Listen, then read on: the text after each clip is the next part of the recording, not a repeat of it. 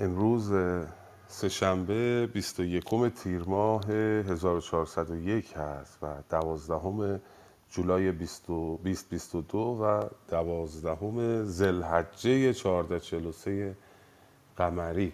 در داستان بیژن و منیژه هستیم. در واقع در پایان این داستان در هفته های پیش در نشست های پیش در واقع دیدیم که سپاه, سپاه که چه ارز بکنم ایرانیان در قالب بازارگانانی به توران آمدند و توانستند که با یک عملیات در واقع شبه جاسوسی و عملیات نسبتا پیچیده بیژن رو از چاه بیرون بیاورند و در نقطه ایستادیم که اینها بیژن رو بیرون آوردند رستم به بیژن می‌گوید تو با اشکش و با منیژه بازگرد که ما امشب از کین افراسیاب نیابیم آرام و نخورد و نخواب. یکی کار سازم کنون بردرش که فردا بخندد بر او کشورش. به بیژن می‌گوید شما بازگردید. من یک در واقع یک حالی از افراسیاب امشب خواهم گرفت. اما بیژن کسی نیست که برگردد. بیژن بدو گفت بیژن منم پیش رو که از من همه کینه سازند. نو شما به خاطر من آمده اید به این سرزمین و می‌خواید کینه بسازید و من پیشرو شما هستم. و در این بخش خواهیم دید که چگونه رستم به همراه اون گردان و به همراه بیژن به کاخ افراسیاب شبیخون خواهند زد تا یک زخمی به او وارد بکنند به خاطر این اشتباهش بعد به طرف ایران بازگردن هستیم در خدمتون با ادامه داستان. به نام خداوند جان و خرد. سپاسگزارم استاد گرامی سپاسگزارم استاد ملکی عزیز.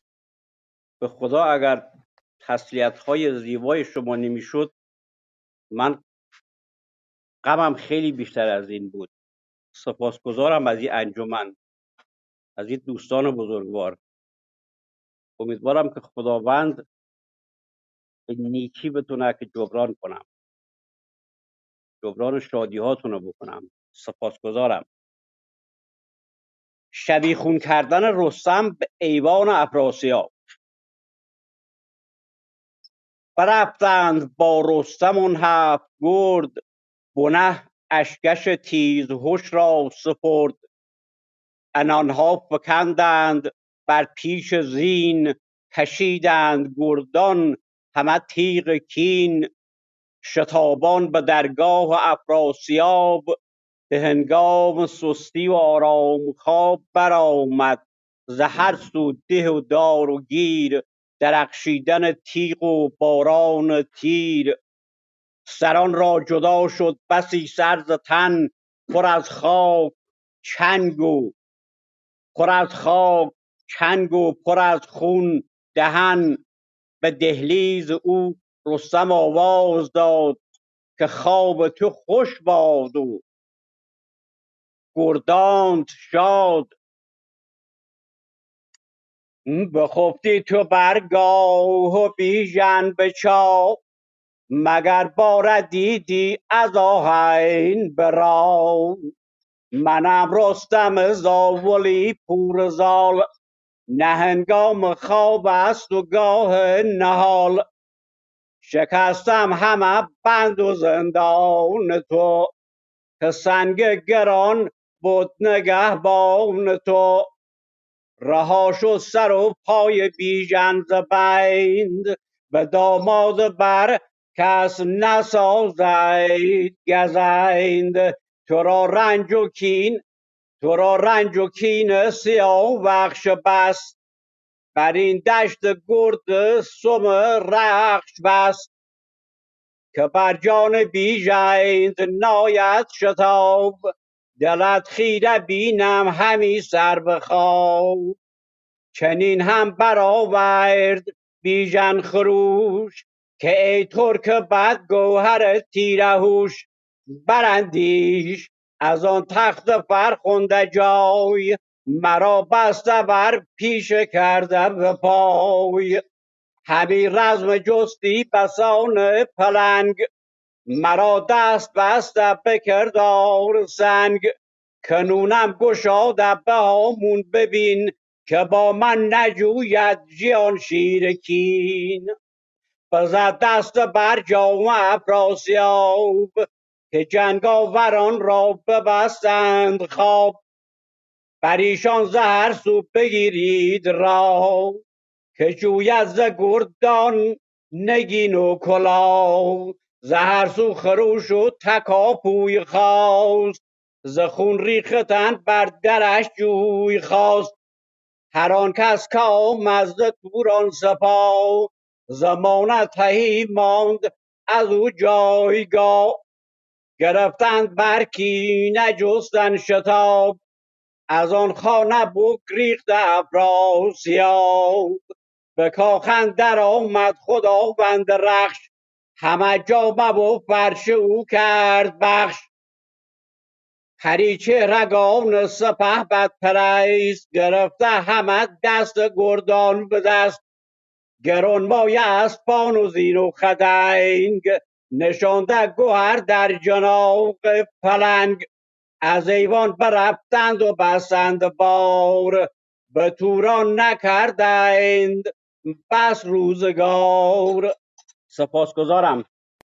اه، بله تو چند تا بیت رستم به زیبایی تصویر می‌کند این اتفاق رو. یکی این که وقتی تصمیم می‌گیرن حمله بکنن به درگاه افراسیاب انانها فگندن بر پیش زین کشیدن گردان همه تیغ کین. این تصویر داره به ما القا می‌کنه که این گردان انانها رو انداختن رو اسب و شمشیر رو کشیدن دارن حمله می‌کنن. کنایه از شبیخون ناگهانیه و هنگام شب هم هست. و تصویر دوم ده و دار و گیر هست. برآمد ز هر سو ده و دار و گیر درخشیدن تیغ و باران تیر. اینکه اه، هیاهوی صحنه جنگ رو نشان میده. ده و دار و گیر داره اون گیر و دار و سر و صدا و درگیری میان این شبیخون زنندگان و مدافعان اون کاخ افراسیاب رو نشون میده. و صحنه سوم رجزخانی رستم است در درگاه افراسیاب که بسیار زیباست. به دهلیز او رفته در خانه افراسیاب. رستم آواز داد که خواب تو خوش باد و گردانت شاد. کنایه که در این سخن هست آدم لذت می‌بره ازش از این نوع رجزخانی بخفتی تو برگاه و بیژن به چاه مگر باره دیدی ز آهن براه فکر کردی که دیوار دیوار تو آهنینه که جلوی ما باشه. ما نتوانیم سراغ تو بیاییم. منم رستم زاولی پور زال. نه انگام خواب است و گاه نهال. نهال همون نهالی است که در موردش صحبت کردیم که به بستر به بالش به پشتی به اینا چیزی که بهش تکیه می‌کنند اطلاق می‌شود. و بیژن هم میاد دوباره. بیژن هم رجزخانی می‌کند. می‌گوید که چون این هم برآورد بیژن خروش که ای ترک بد گوهر تیر هوش. برندیش از آن تخت فرخنده جای مرا بسته بر پیش کرده به پای. یادت هست که رو تخت نشسته بودی من دستم بسته بود؟ همین رزم جستی به سان پلنگ مرا دست بسته به کردار سنگ. کنونم گشاده به هامون ببین که با من نجوید ژیان شیر کین حالا دستم بازه. جنگاوری من رو ببین که شیر هم نمی‌تواند در برابر من مقاومت بکنه. افراسیاب دست و پاشو گم می‌کنه دیگه. ایرانیان حمله کردن به درگاه او. بزد دست بر جامعه افراسیاب که جنگاوران را ببستند خواب. داد می‌زنه و سراسیمگی او رو فردوسی داره به ما القا می‌کنه. میگه خوابیدید شما جنگاوران که نباید بخوابند که. این معنا رو میرسون. آی دکتر کزازی میگن که منظور افراسیاب این است که بلند شید جنگ جنگاوران را ببستند خواب یعنی که خواب به خواب رفتن جنگاوران یعنی دیگه از خواب بلند نشدن. یعنی دشمن ما رو کشته بلند شید. ولی من حالا فکر قطعا سخن ایشون درست تره ولی من دارم عرض می‌کنم که این حس رو هم میرسونه این معنا رو هم میرسونه که افراسیاب میگه جنگاور خواب برش بسته است. نباید بخوابه باید بلند شه. و مقاومت کنه. در واقع اونا رو تحریض می‌کنه به مقاومت. بر ایشان زهر سو بگیرید. راه که گوید که جوید ز گردان؟ نگین و کلاه. کدومتون دنبال نگین و کلاه و مقام هستید در واقع؟ برید در برابر سپاه در برابر مهاجمان در واقع دفاع بکنید. این صحنه است که فردوسی آورده جلوی چشم ما. حالا صحنه نبرد گردان ایرانی و سربازان افراسیاب رو لطفا ادامه بدید. خواندنش رو ببینیم که به کجا می‌رسه. با درود. ز بحر بنه تاخت اسبان به زور بدان تا نخیزد از آن کار شور.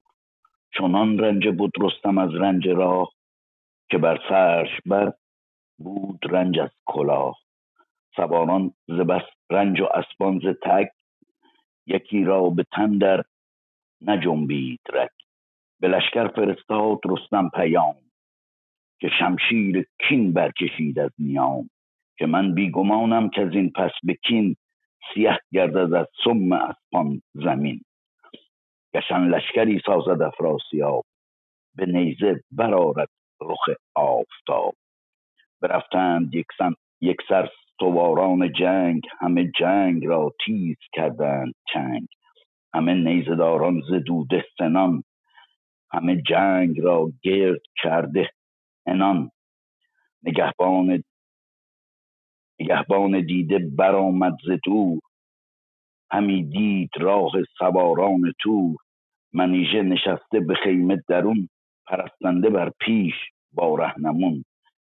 همی داستان زد تهمتن بر او که گر می بریزد نریزدش بود. چنین است کار سرای سپنج گهی نوش و ناز و گهی درد و رنج. سپاس است. به به بسیار سپاسگزارم. بله دو تا بیت از چند تا بیت از بالا ماند. من فکر گمان کردم که نخواندن یکی این که اه، بعد از نبرد سربازان افراسیاب و ایران افراسیاب فهمید که هوا پس است و گریخت در واقع. گرفتند بر کینه جستن شتاب از آن خانه بگریخت. افراسیاب. افراسیاب فهمید که هوا پسه و فرار کرد. و رستم آمد داخل کاخ. به کاخ اندر آمد خداوند رخش. همه جامه و فرش او کرد بخش. پریچهرگان سپه بد پرست گرفته همه دست گردان به دست. هم قارت کرد اموال افراسیاب رو هم این پوشیده رویان و پریچهرگانی که در کاخ افراسیاب بودن آمدن دست گردان ایرانی رو گرفتن در واقع این بانوان سپه بد پرست رو یعنی کسانی که خدمتکار افراسیاب بودن دستشون رو گرفتن ایرانیا با خودشون بردن و برگشتند از ایوان برفتند و بستند بار. به توران نکردند بس روزگار. بعد از اینکه آمدن این شبیخون رو زدن برگشتن و زیاد اونجا نماندن و رفتن بونهشون رو. خب خیلی بونه داشتن. یادتون هست سی تا شطور بار به اصطلاح دیگه گزارش ریزشو داده بود که چه اموال بسیار زیادی رستم با خودش از ایران آورده بود. یه سری اموال هم که قارت کردند. ز بهر بنه تاخت, تاخت اسپان به زور بدان تا نخیزد از آن کار شور. آمدن بنه رو بردارن و با زور با شتاب برگردن که دیگه بدتر نشه اوضاع. درگیری اتفاق نیفته. خب اینا تعدادشون خیلی کمه. به لشکر جنگی که نیستن. آمده بودن یک شبیخونی بزنن. بر میگردن و رستم میگه که من می‌دونم که الان افراسیاب یک لشکر عظیمی فراهم خواهد آورد و به دنبال ما خواهد آمد. پس زودتر باید برگردیم. برمیگردن و رستم وقتی می‌رسه به منیژه یه بیت قشنگی دوستان اینجا میگه. همی داستان زد تهمتن بروی که گر می بریزد نریزدش بوی. وقتی که می میریزه روی زمین بوش هنوز همون بو میه اون ماده ماهیتش هنوز میه و همون عطر رو میده. کنایه از منیژه است که از اسب افتاده است ولی از اصل نیفتاده است. درسته که از کاخ پدرش اخراج شده و به گدایی میپرداخته برای کمک به بیژن ولی هنوز اصالت خودش رو حفظ کرده و منیژه در واقع درود میفرستد. بخوانید لطفا ببینیم که افراسیاب حالا پی رستم میاد چه اتفاقی خواهد افتاد. بفرمایید. چو خورشید سر برزد از کوهسار سواران توران ببستند بار. بتوفید شهر و برآمد خروش تو گفتی همی کر کند نعره گوش. به درگاه افراسیاب آمدند کمربستگان بر درش صف زدند. همه یک سر جنگ را ساخته دل از بوم و آرام پرداخته. بزرگان توران گشاده کمر به پیش سپهدار بر خاک سر. همه جنگ را پاک بسته میان همه دل پر از کین ایرانیان. که اندازه بگذشت ما را سخن چه افگنده باید بدین کار؟ که از اندازه بگذشت ما را سخن چه افگند باید بدین کار بن؟ که از این ننگ بر شاه و گردن کشان بماند ز کردار بیژن نشان. به ایران به مردان ندانندمان. زنان زنان کمربسته خوانندمان. برآشفت پس شه به سان پلنگ. از آن پس بفرمودشان ساز جنگ. به پیران بفرمود تا بست کوس که بر ما ز ایران همی بد فسوس. بزد نای رویین به درگاه شاه بجوشید در شهر توران سپاه. یلان صف کشیدند بر یلان صف کشیدند بر در سرای خروش آمد از بوق و هندی درای. سپاهی ز توران بدان مرز راند که روی زمین جز به دریا نماند. چو از دیدگه دیدبانان چو از دیدگه دیدبان بنگرید زمین را چو دریای جوشان بدید. به رستم بر رستم آمد که ببسیج کار که گیتی سیه شد ز گرد سوار. بدو گفت ما زین نداریم باک همی جنگ را برفشانیم خاک. بنه با منیژه کسی کرد و بار بپوشید خود جامه کارزار. به بالا برآمد سپه را بدید خروشی چو شیر ژیان برکشید. یکی داستان زد سوار دلیر که روبه چه سنجد به چنگال شیر. ممنون متشکرم. وقت اوقاتتون به خوش. به پر از انرژی بسیار زیبا. بله افراسیاب به دنبال رستم میاد. خب ایرانیان تحقیر کردن تورانیان رو. هم بیژن آمد رفت در کاخ افراسیاب. یک در واقع پارتی 300 نفره اونجا برگزار کرد در کاخ دشمن. بعد هم که این هفت گرد آمدن به همراه رستم با این کاروان آمدن داخل کاخ افراسیاب و او رو از کاخش فراری دادن اموال او رو و پوشیده رویان او رو با خودشون آوردند. بنابراین اینها ناراحتن. میان پیش افراسیاب تورانیان می‌گویند که کزین ننگ ای شاه تا جاودان بماند ز کردار بیژن نشان. و رگ غیرت افراسیاب تحریک میشه اینجا. لشکر عظیمی فراهم می‌کنه که برند دنبال رستم. این لشکر میان به دنبال رستم. دیدبان از دور می‌بینه. دیدبان ایرانی که سپاه توران داره میاد. چو از دیدگه دیدبان بنگرید زمین را چو دریای جوشنده دید. بله رستم آمد که بپسیچ کار که گیتی سیاه شد ز گرد سوار. اما رستم بازم اون خون سردیش رو نگاه بکنید که بارها و بارها دیدیم در شاهنامه. بدو گفت ما زین نداریم باک که ما جنگ را برفشانیم خاک. بنه با منیژه گسی کرد و بار. یعنی بونه بار و بنه رو به همراه منیژه گسیل کرد به طرف ایران. گفت شما برید برگردید ما ایستادگی می‌کنیم. بپوشید خود جامعه کارزار. این چهار تا بیت رو چهار پنج تا بیت رو ببینید. رجزخانی رستم با یک شمار کمی از همراهانش در برابر یک لشکر گشن. انگار نه انگار که یک لشکر در برابر او ایستاده. به بالا و برآمد. سپه بنگرید. خروشی چو شیر ژیان برکشید. یکی داستان زد. سوار دلیر. که روبه چه سنجد به چنگال شیر.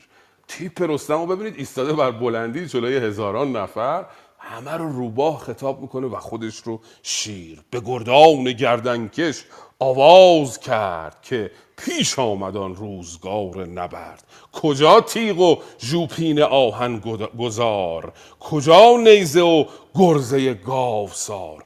هنرها کنون کرد باید پدید. بر این دشت بر کینه باید کشید. حالا ببینیم که رستم و این گردان ایرانی در برابر این لشکر گشن چه خواهند کرد. بفرمایید خواهش می‌کنم. به نام خداوند جان خرد که از این برتر اندیشه بر نگذرد برآمد خروشیدن کرنای تهمتن برخش اندر آورد پای. از آن کوه سر سوی هامون کشید چو لشکر به تنگ اندر آمد پدید کشیدند لشکر بر آن پهن جای به هر سو ببستند ز آهن سرای بیاراست رستم یکی رزمگاه که از گرد اسبان هوا شد سیاه. ابر میمنه اشکش و گستهم سواران بسیار با او به هم. چو رهام و چون زنگنه بر میسره به خان داده مر جنگ را یکسره خود و بیژن گیو در قلبگاه نگهدار گردان و پشت سپاه. پس پشت لشکر که بیستون حصاری ز شمشیر پیش اندرون. چو افراسیاب آن سپه را بدید که سالارشان رستم آمد پدید. غمی گشت و پوشید خفتان جنگ. سپه را بفرمود کردن درنگ برابر به آیین صفی برکشید. هوا نیلگون شد زمین ناپدید. چپ لشکرش را به پیران سپرد. سوی راستش را به هومان گرد. به گرسیوز و شیده قلب سیاه سپاه سپرد و همی کرد هر سو نگاه. تهمتن همی گشت گرد سپاه ز آهن به کردار کوهی نگاه فغان کرد. کای ترک شوریده بخت که ننگی تو بر لشکر و تاج و تخت. تو را چون سواران دل جنگ نیست ز گردان لشکر تو را ننگ نیست. که چندین به پیش من آیی به کین به مردان و اسبان بپوشی زمین. چو در جنگ لشکر شود تیز چنگ همی پشت بینم تو را سوی جنگ. ز دستان تو نشنیدی آن داستان که دارد به یاد از گه باستان. که شیری نترسد ز یک دشت گور ستاره نتابد چو تابنده هور بدرد دل و گوش قرم سترگ اگر بشنود نام چنگال گرگ. چو اندر هوا باز گسترد پر بترسد ز چنگال او کبک نر. نه روبه شود ز آزمودن دلیر نه گوران بساگند چنگال شیر. چو تو کس سبکسار خسرو مباد چو باشد دهد پادشاهی به باد. بدین دشت و هامون تو از دست من رهایی نیابی به جان و به تن. با سپاس. به بسیار سپاسگزارم. مهربانو. بله. دیدیم که پس سفارایی می‌کنن ایرانیان در برابر تورانیان. سمت راست اشکش و گستهم میستند سمت چپ رهام و زنگه شاوران میستند و خود رستم با بیژن در قلب سپاه. در سوی دیگر افراسیاب لشکر می آراید و چپ لشکرش رو به پیران می‌دهد راست لشکرش رو به هومان. این دو برادرند از خاندان زندان ویسه هستند به گرسیوز و شیده که پسر جناب افراسیاب هست بعدا در موردش زیاد خواهیم شنید هم قلب رو میده. خودش هم که خبری ازش, نیست پشت ایستاده جناب افراسیاب. حالا فردوسی ورود رستم رو با شکوه به صحنه نشون میده. تو همین یه بیت تهمتن همی گشت گرد سپاه از آهن به کردار کوهی سیاه. ورود با شکوه رستم به عرصه و رجز می‌خوانه. و تو این رجز تحقیر می‌کنه افراسیاب افراسیاب خب پادشاه کمی نیست. دیدیم خاقان و پادشاه هند و همه اون سرزمین ها میان به مزدوری او در جنگ پیشین. دیدیم او پادشاه بزرگی است و نژاد آفریدونی داره. بالاخره نیای او فریدون بوده است. او نبیره تور است. فرزند فریدون. و پادشاه بزرگی است. اما رستم یه جوری او رو تغییر می‌کنه که با خاک در واقع یکسان می‌کنه او رو. فقان کرد که ای ترک شوریده بخت که ننگی تو بر لشکر و تاج و تخت. تو را چون سواران دل جنگ نیست ز گردان لشکر تو را ننگ نیست. که چندین به پیش من آیی بکین به مردان و اسبان بپوشی زمین چو در جنگ لشکر شود تیز چنگ. همی پشت بینم تو را سوی جنگ. میای اینجا جلوی من سفارایی می‌کنی. بارها این کارو کرده دیگه از پیش رستم گریخته. دو بار افراسیاب به دست رستم هم بهش برخورد کرد و او فرار کرد. یک بار کمربندش پاره شد. گرفت رستم که او رو بیاره در جوانی. کمربند پاره شد و افراسیاب فرار کرد. بار دیگر در یک جنگ دیگر به همین شکل فرار کرد. میگه وقتی که با لشکر میای آمدی جلوی من سفارایی می‌کنی. وقتی ما رو زورمندتر می‌بینی میگریزی. ز دستان تو نشنیدی آن داستان که آرد به یاد از گه باستان که شیری نترسد ز یک دشت گور. ستاره نتابد هزاران چهور هزار تا ستاره مثل یک خورشید نیستن. بدرد دل و گوش قرم سترگ اگر بشنود نام چنگال گرگ. وقتی قرم میشه کوهی اسم گرگ رو میشنوه زهرش پاره میشه. و هرچه تحقیر می‌توانست به افراسیاب انجام داد و رو تحقیر کرد. و بیت آخر بر این دشت و هامون تو از دست من رهایی نیابی به جان و به تن. حالا بخوانید واکنش افراسیاب رو. بفرمایید خواهش می‌کنم. چو این گفته بشنید ترک دژم بلرزید و برزد. یکی تیزدم برآشفت کای نامداران تور. بدین دشت جنگ است یا بزم و سور. بباید کشیدن بدین کار رنج که بخشم شما را ازین رنج گنج. بکوشید و یکباره جنگ آورید جهان بر بداندیش تنگ آورید. چو گفتار سالار کردند گوش ز گردان لشکر برآمد خروش.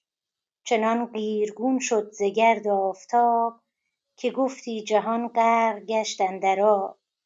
فرو کوفت بر پیل رویینه خم دمیدند شیپور با گاودم. بله دیدیم که افراسیاب دستور داد که یه تکانی به خودتون بدین. اینها آمدن ما رو در واقع تغییر می‌کنن. برا شفت بر نامداران تور که این دشت جنگ است یا جای سور. و اینها دیگه تحریز شدن که دفاع بکنن. دیگه جنگ در گرفت بجوشید دشت و بتوفید. کو توفیدن یعنی به جنبش آمدن. زبانگ سواران هر دو گروه. و این صحنه جنگ رو دهاده و ده و ده یک واژه‌ای به کار برده و ده و دار و گیر در می‌گیرد. درفشان به گردن درون تیغ تیز برایت تو گفتی همی رست خیز همی گرز پولاد همچون تگرگ. همین مثلا رو دوستان نگاه کنید چقدر تصویر توشه. تگرگ وقتی می‌زنه روی شیشه یا روی جسمی ببینید تق تق تق تق تق تق صدا میده. فکر کنید اینجوری گرز داره فرود میاد بر این خفتان و بر این جوشن ها همی گرز پولاد همچون تگرگ. ببارید بر جوشن و خود و ترگ. اوزان رستمی اژدهافش درفش. شده روی خورشید تابان بنفش. این درفش رستمی. این صفت رستمی خودش انگاری که مقام و جایگاه این درفش رو برده رسونده به آسمان و از آن رستمی اژدهافش درفش درفشی که در خور رستم است. بخوانید بقیهش رو ادامه جنگ رو ببینیم به کجا خواهد رسید. بپوشید روی هوا گرد پیل. به خورشید گفتی براندود نیل.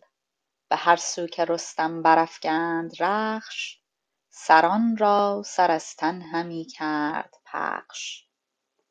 به چنگ اندرون گرزه گاوسار به سان هیونی گسسته مهار. به قلب اندر آمد چنان تیز گرگ پراگنده کرد آن سپاه بزرگ.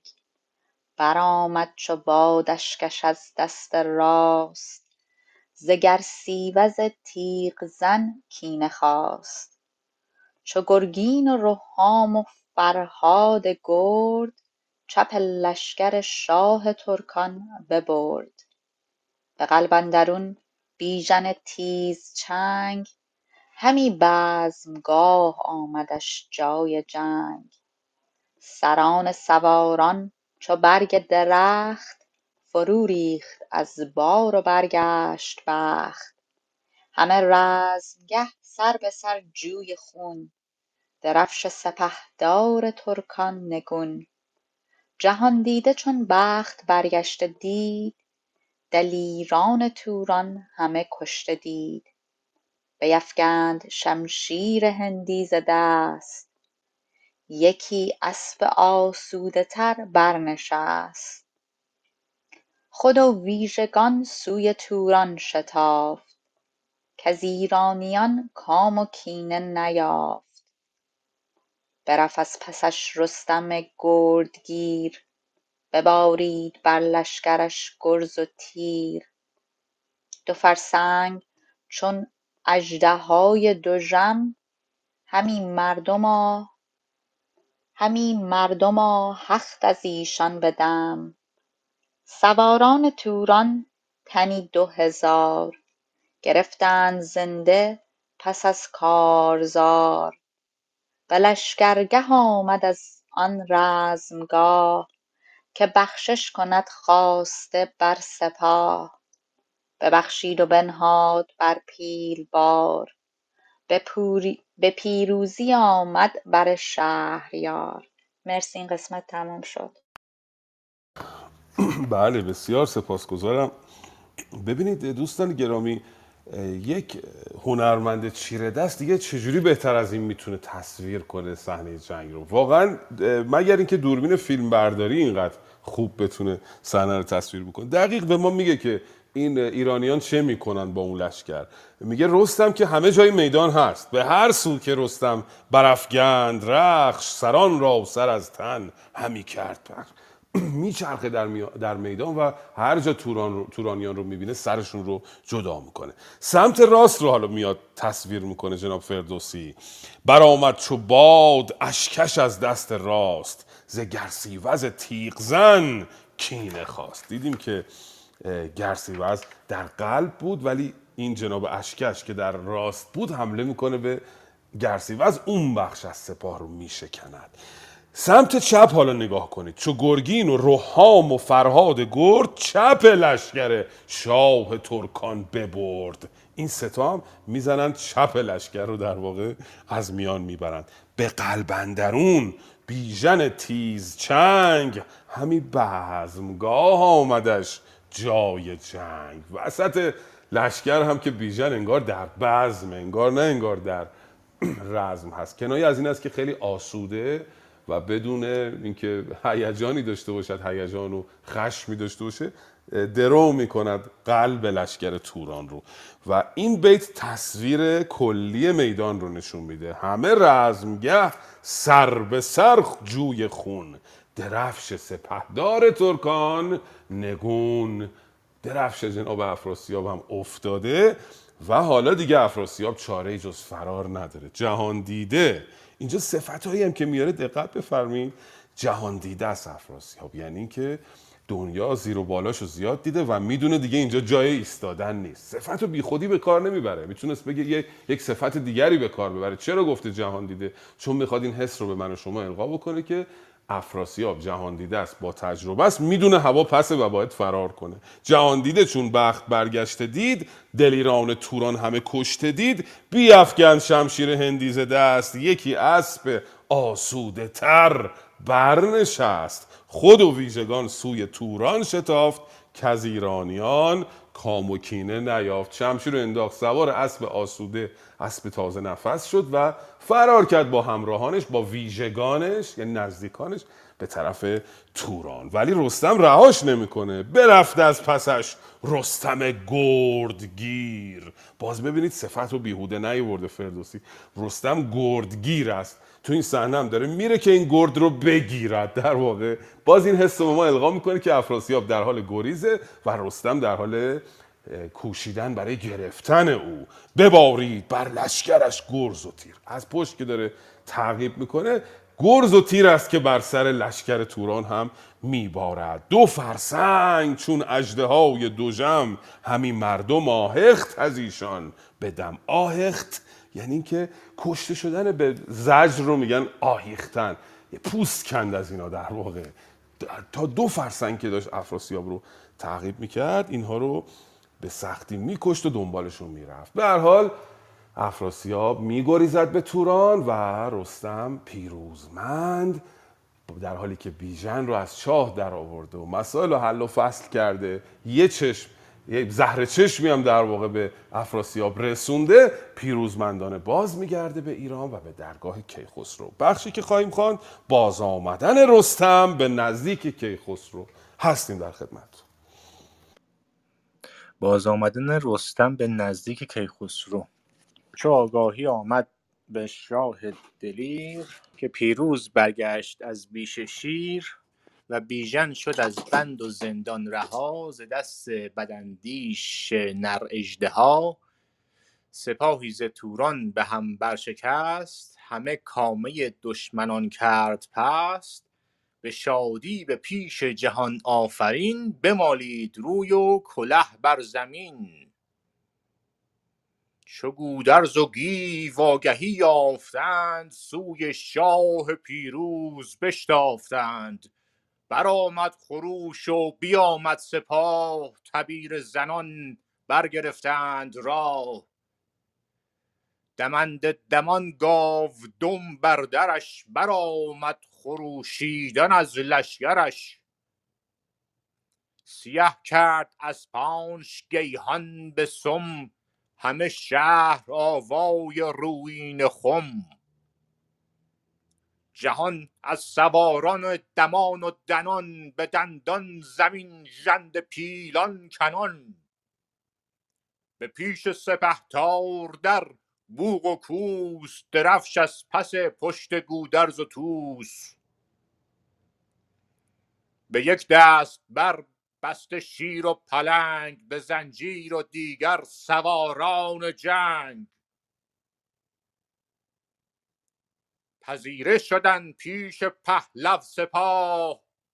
بدین گونه فرمود بیدار شاه. برفتند لشکر گروه ها گروه زمین شد ز گردان به کردار کوه.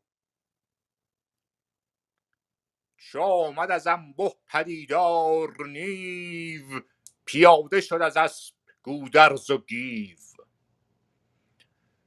چو آمد از انبه پدیدار نیو پیاده شد از اسپ گودرز و گیو.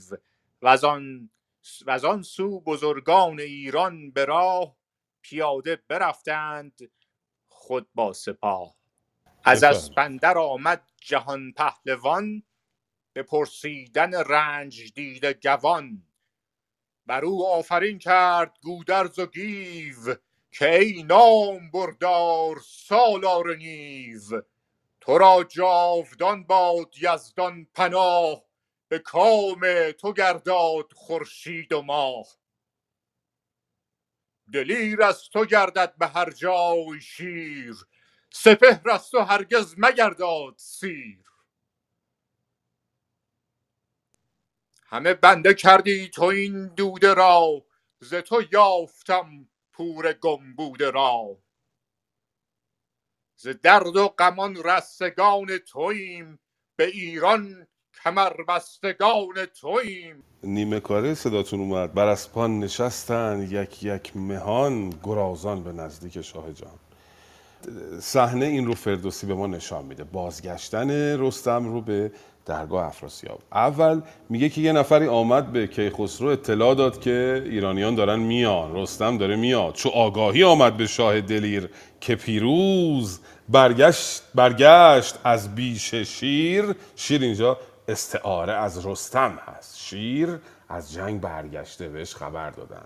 او او ببین دوستان این او ما امروز در زبان فارسی میگیم و. بالاخره زبان معمول امروزینه می‌تونید بگید و و بیژن شد از بند و زندان رها. من میگم او به خاطر اینکه ما در زبان پارسی و نداشتیم از زبان تازی آمده و چون فردوسی بزرگ خیلی دوست داره که زبان پارسی رو حفظ بکنه ما منم دوست دارم که به شیوه او بخوانم. این او از اد آمده در زبان پهلوی حرف عطف هست. بعدا و از عربی آمده. من او می‌خوانم اینجا. بعضی از دوستانم و دوست دارن بخوانن. هیچ ایرادی نداره. به منم زیاد خورده می‌گیرن که تو هم باید بگی و. ولی چون من می‌دونم اشتباه نیست او رو بیشتر دوست میدارم و او رو به کار می‌برم. این حالا کل ماجراست دیگه. خودتون برگزینید هر جوری راحت ترید اوبیژن شد از بند و زندان رها ز دست بدندیش نر اژدها. سپاهی ز توران به هم برشکست. همه کامه دشمنان کرد پست.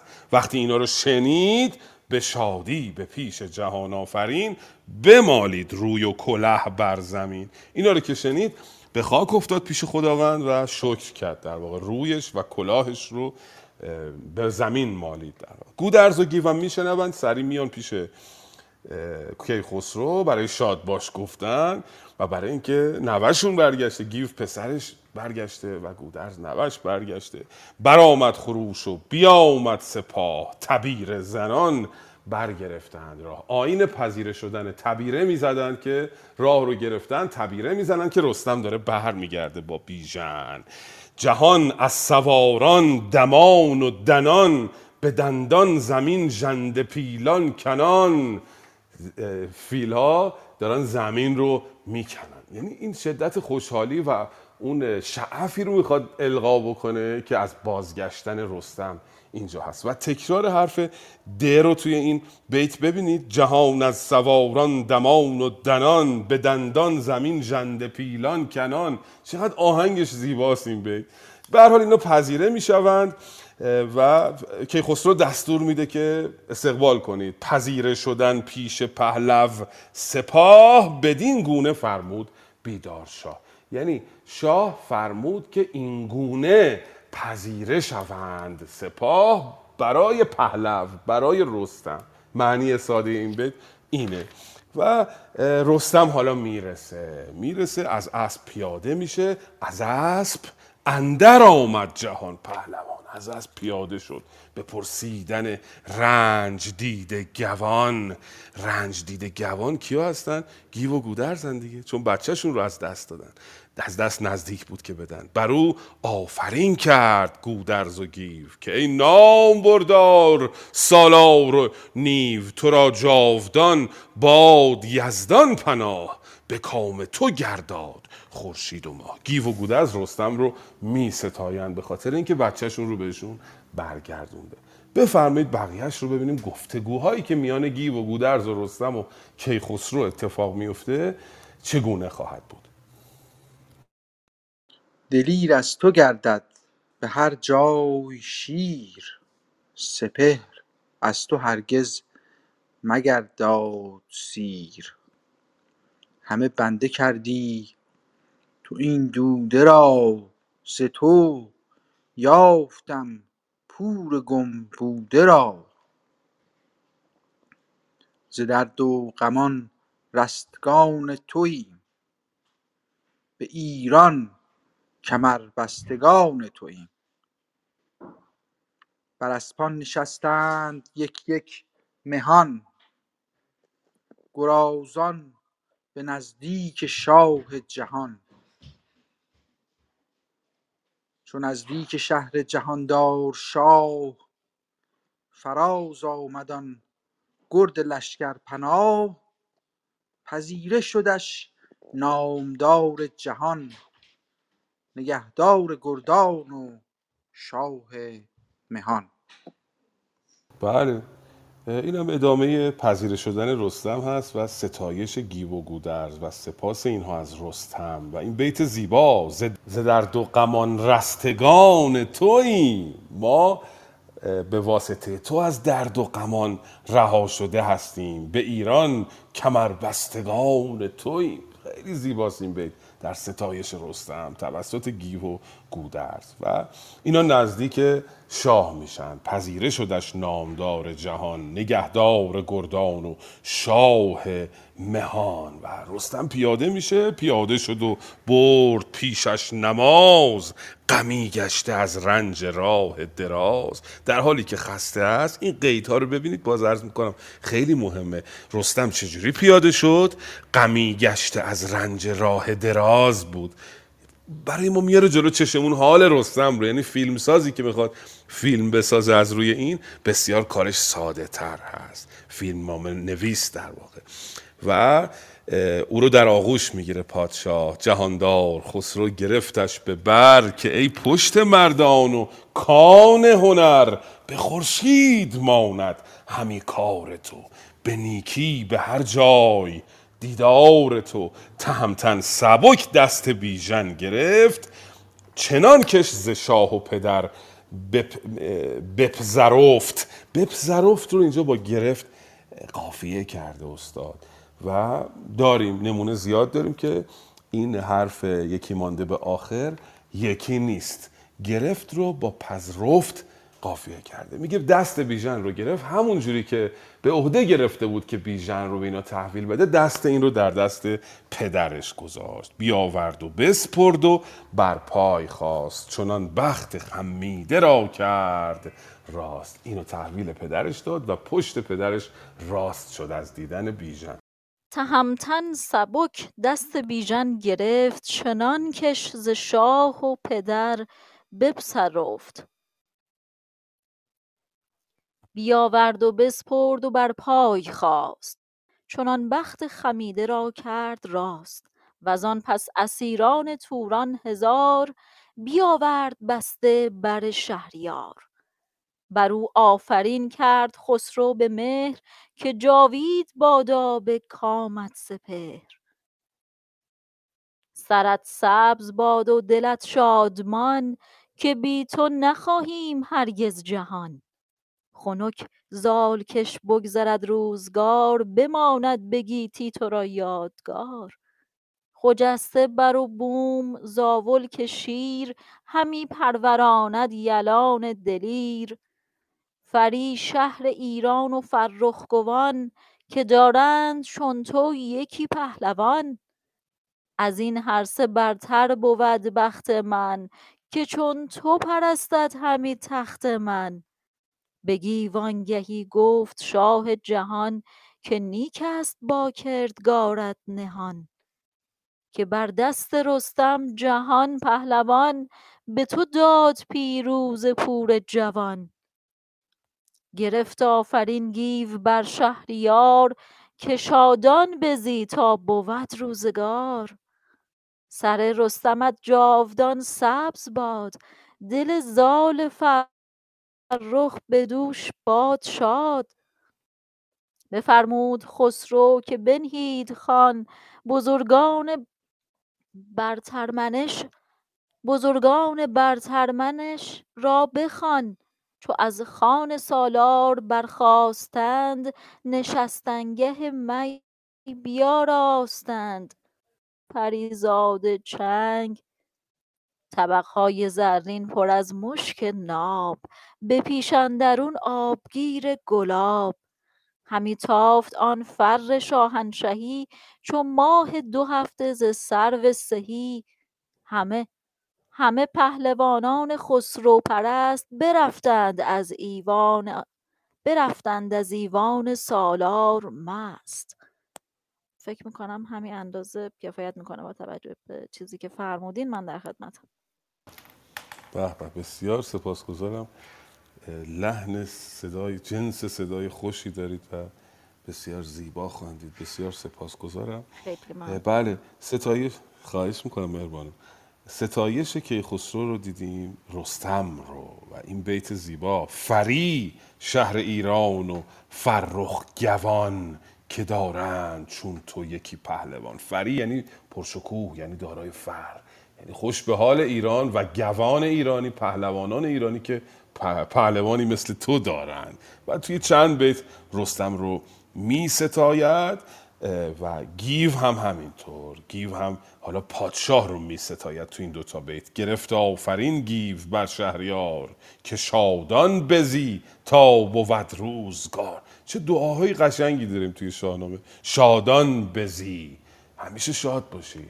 انوشه بدی همیشه بیمرگ بادی جاودان بادی. سر رستمت جاودان سبز باد سرت سبز باد. این چقدر دعای زیبایی است. دل زال فرخ بدو باد شاد این دعاها رو که دیدیم دیگه خان رو میگسترند. بفرمود خسرو که بنهید خان بزرگان برترمنش را بخوان. چو از خانه سالار برخواستند نشستنگه می بیاراستند. شادی در شاهنامه بسیار مهم است. در کنار خردورزی شاد زیستن همواره میگساری کردن بیشتر دوره های پادشاهی در شاهنامه چه بخش پهلوانی و چه بخش تاریخی تاکید ویژه‌ای روی شاد بودن روی مینوشی روی جشن گرفتن دارن. برخلاف دوره های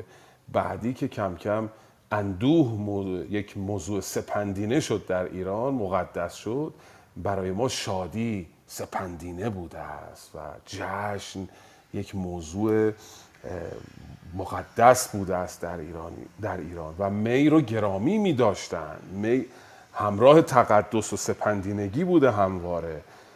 و می‌بینیم اینجا هم که به خاطر شادی که خسرو دستور میده که میگساری کنند. رخان همچو دیبای رومی برنگ خروشان ز چنگ پریزاده چنگ. چنگ از دستان پریزاده پریزاده اون خونیاگر و رامشگریه که داره مینوازه و از زیبایی به پریزاد تشبیهش کرده فردوسی. میگه این چنگ از دست این پریزاده داره میخروشه و, و آوای خوش برمی آورد و فردوسی با شیر دستی این جشن درگاه کیخسرو رو برای ما تصویر می‌کنه که حالا فرصت نیست واژه به واژه بهش بپردازیم. به شب گیر چون رستم آمد بدر گشاده دل و تنگ بسته کمر. به دستوری بازگشتن به جای همی زد هوشیوار با شاه رای. یکی دست جامه بفرمود شاه گهر یافته بر قباب و کلاه. یکی جام پر گوهر شاهوار صد اسپ و بزین صد اشتر به بار دو پنجه پری روی بسته کمر دو پنجه پرستار با تاج و زر. همه پیش شاه جهان کت خدای بیاورد و کردند پیشش به پای همه رستم زاولی را سپرد. زمین را ببوسید و برجست گرد. همه به به سر برنهادان کلاه کیان. ببستان کیانی کمر بر میان. ابر شاه کرد آفرین و برفت. ره سیستان را بسیچید و تفت. بزرگان که بودند با او به هم برنج و به شادی و تیمار و غم. براندازشان یک به یک هدیه داد از ایوان خسرو از ایوان خسرو برفتند. شاد. ممنون از شما. بسیار سپاسگزارم. جناب سروش عزیز هدایای پادشاه به رستم رو دیدیم. یکی دست جامه گوهر بافته با قبا و کلاه یکی جام پرگوهر شاهوار. صد اسب و صد اشتر به زین و به بار. حالا شاید در بعضی نسخه استر هم آمده باشه. صد اسب و صد استر به زین و به بار. دو پنجه یعنی صد تا پری روی بسته کمر. دو پنجه پرستار با طوق زر. همه پیش شاه جهان کت خدای.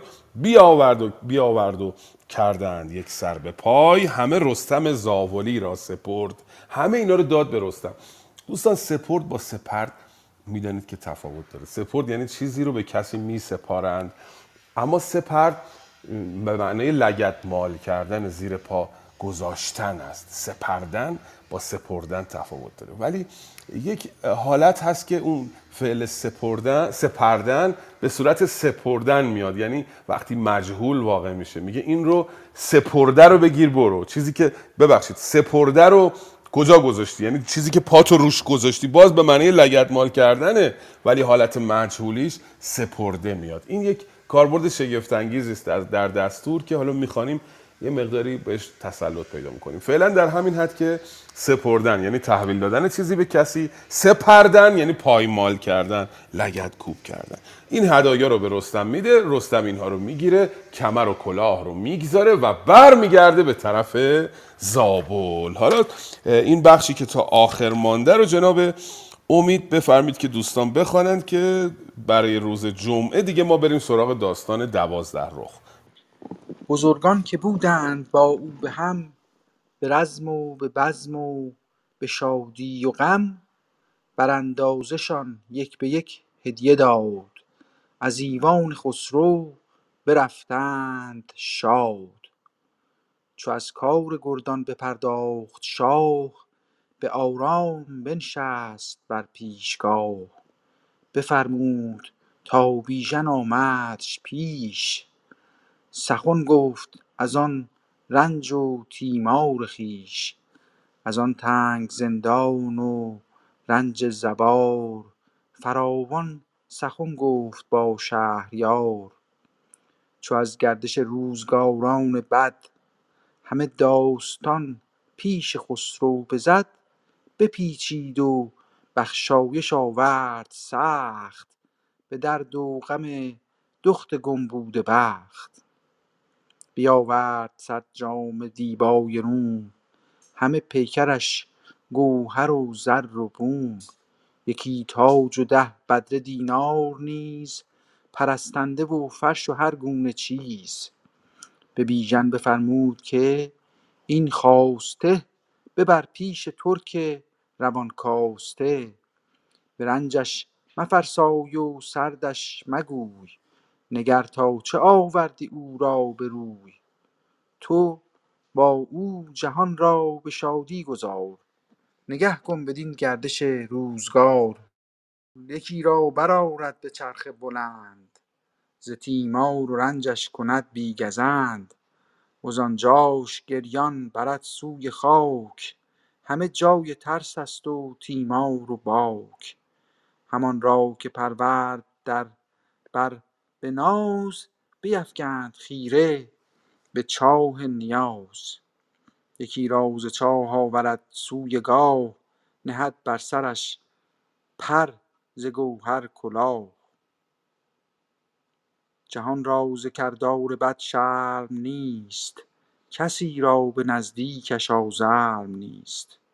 تمامی بگفتم من این داستان بر آن سان که بشنیدم از باستان. بر این کار بیژن سخن ساختم. به پیران و گودرز پرداختم. و درود بر شما. کیخسرو این پادشاه نیکو نهاد وقتی رستم رو راهی می‌کنه به طرف زابل یه کار بعدی هم می‌کنه که جوان مردی رو من از شاهنامه باید بیاموزم. اینکه حواست باشه که چه کسی چه کرده. حق شناسی رو بیژن رو می‌خواند. بیژن داستانش رو برش میگه و پادشاه دلش برای بیژن میسوزه. بپیچید و بخشایش آورد سخت. بخشایش آوردن نزدیک معناش به اینکه دلش سوخت به اون گرفتاریایی که بیژن کشیده. بعد این کارش خیلی زیباست که به بیژن بفرمود. کین خواسته ببر پیش ترک روان کاسته یه لیستی از اموال رو بالا نام می‌بره فردوسی میگه اینها رو که خسرو گفت ببر پیشه ترک روانکاسته. ترک روانکاسته کیست؟ منیژه است که این همه خدمت کرده به بیژن و اون می‌خواد که ازش سپاسگزاری کنه در این واقع. در واقع تو با او جهان را به شادی گذار. نگه کن بدین گردش روزگار. به بیژن میگه حالا دیگه برید و با هم به شادی زندگی کنید. این بیتای بعدی باز یک شگفتی یک اتفاق شگفتی در این بخش میفته اینکه فردوسی و کیخسرو با هم انگار هم نوا دارن این بیتا رو میسراین یعنی شما نمی... متوجه نمیشید که فردوسی داره این پندها رو میده یا کیخسروه. و این نشون میده که چقدر اندیشه این دوتا انگار به هم نزدیکه. خب یه جاهایی یکی از پهلوانان میاد یه حرفایی می‌زنه مثلا میگه که آقا به زنان راز مگو. اون حرف اون پهلوانه. حرف فردوسی نیست. می‌خواد بگه آقا اون پهلوان چنین دیدگاهی. ولی اینجا وقتی فردوسی یه دفعه شیفت می‌کنه از اینکه هدیه رو ببر پیش منیژه شیفت می‌کنه رو نصیحت کردن رو پند دادن شما حس می‌کنی فردوسی و کیخسرو با هم همداستان شدن این بیتا رو دارن میگن. اینه که کیخسرو اینقدر محبوبه در شاهنامه. چون اندیشه های خودش رو انگار فردوسی داره از زبان کیخسرو مطرح می‌کنه. و رفتار کیخسرو بسیار خردمندانه است. اصلا بیخردی تا اینجا ما از کیخسرو ندیدیم. همه رفتارهاش به اصطلاح کنترل شده متعادل به بهنگام میبخشد به هنگام مجازات می‌کند. این چند تا بیت رو ببینید. پندی که از زبان کیخسرو و فردوسی با هم داره میده.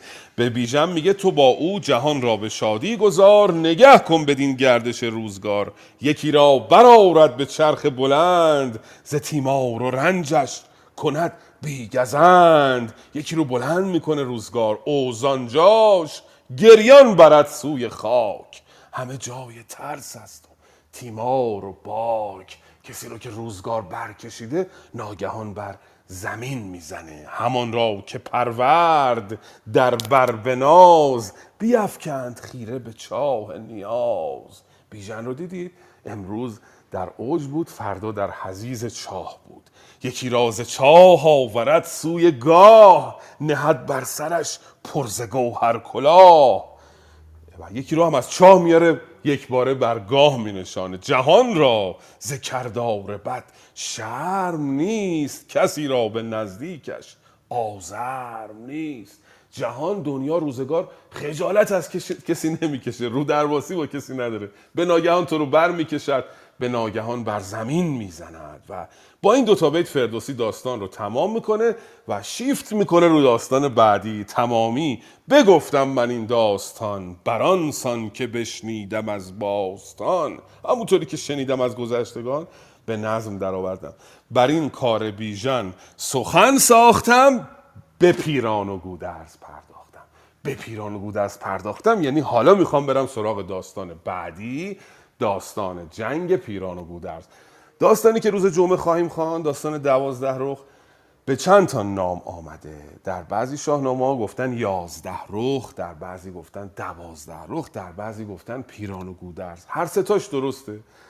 حالا بعدا میگیم که چرا ستایش درسته. ولی به باور من به نظر من زیباترینش همین داستان پیران و گودرز بوده درست ترینش چون خود فردوسی میگه که من می‌خوام برم سراغ داستان پیران و گودرز. نگفتم گودرز و پیران گفته پیران و گودرز. ولی خب دوازده رخ هم نام زیبایی چون دوازده یک عدد سپندینه است برای ایرانیان. ما همون دوازده هفت اینا عددهایی هستن که ما بسیار داریم در فرهنگمون هفت روز هفته دوازده ماه سال. دوازده امام رو دارن شیعیان دوازده, دوازده کلا عددی است که سپندینه است و خیلی جاها به کار رفته. بعدها در موردش بیشتر صحبت خواهیم کرد. فقط اینو خواستم یه مقدمه ای بگم برای روز جمعه که داستان دوازده رخ که داستان جنگ بعدی ایران و توران هست رو خواهیم خوان و آیا امید پس برنامه ما این شد که اگر بتونیم تو یک ساعت و نیم حد اکثر این نشست ها رو جمعش بکنیم. بسیار سپاسگزارم از دوستانی که خواندن از دوستانی که در بخش شنوندگان همراهی کردند چهره بلند که یک یک نام نمی‌برم که مباد نامی از قلم بیفتد و من شرمگین شوم. میکروفون خدمت جناب امید از جانب من بدرود.